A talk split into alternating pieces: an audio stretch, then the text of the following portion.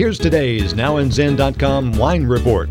Coca Cola is planning to make a boozy beverage, but it'll only be available in Japan at first. Elizabeth Sherman writes in Food and Wine that the company has been trying to rebrand itself as a healthy soda option. Japanese consumers apparently want something else. Coca Cola Coffee Plus has twice the caffeine of a regular Coke, and now the BBC says the company is preparing to roll out that sparkling drink made with a spirit called shochu. The Coca Cola people are calling it a modest experiment and probably won't be introduced outside of Japan. The product doesn't have a name yet or a release date.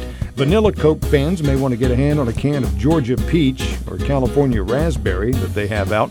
The launch of a carbonated alcoholic beverage known as Alco Pop might indicate that Coca Cola wants to jump into the current canned cocktail trend but they're only getting their feet wet in Japan so far. No plans to make a version of that drink for American consumers.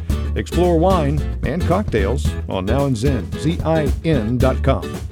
Thanks for listening. Hope you'll download us again soon. The music for the podcast is by Kevin MacLeod. I'm Randy Fuller. Read all about it on nowandzin.com.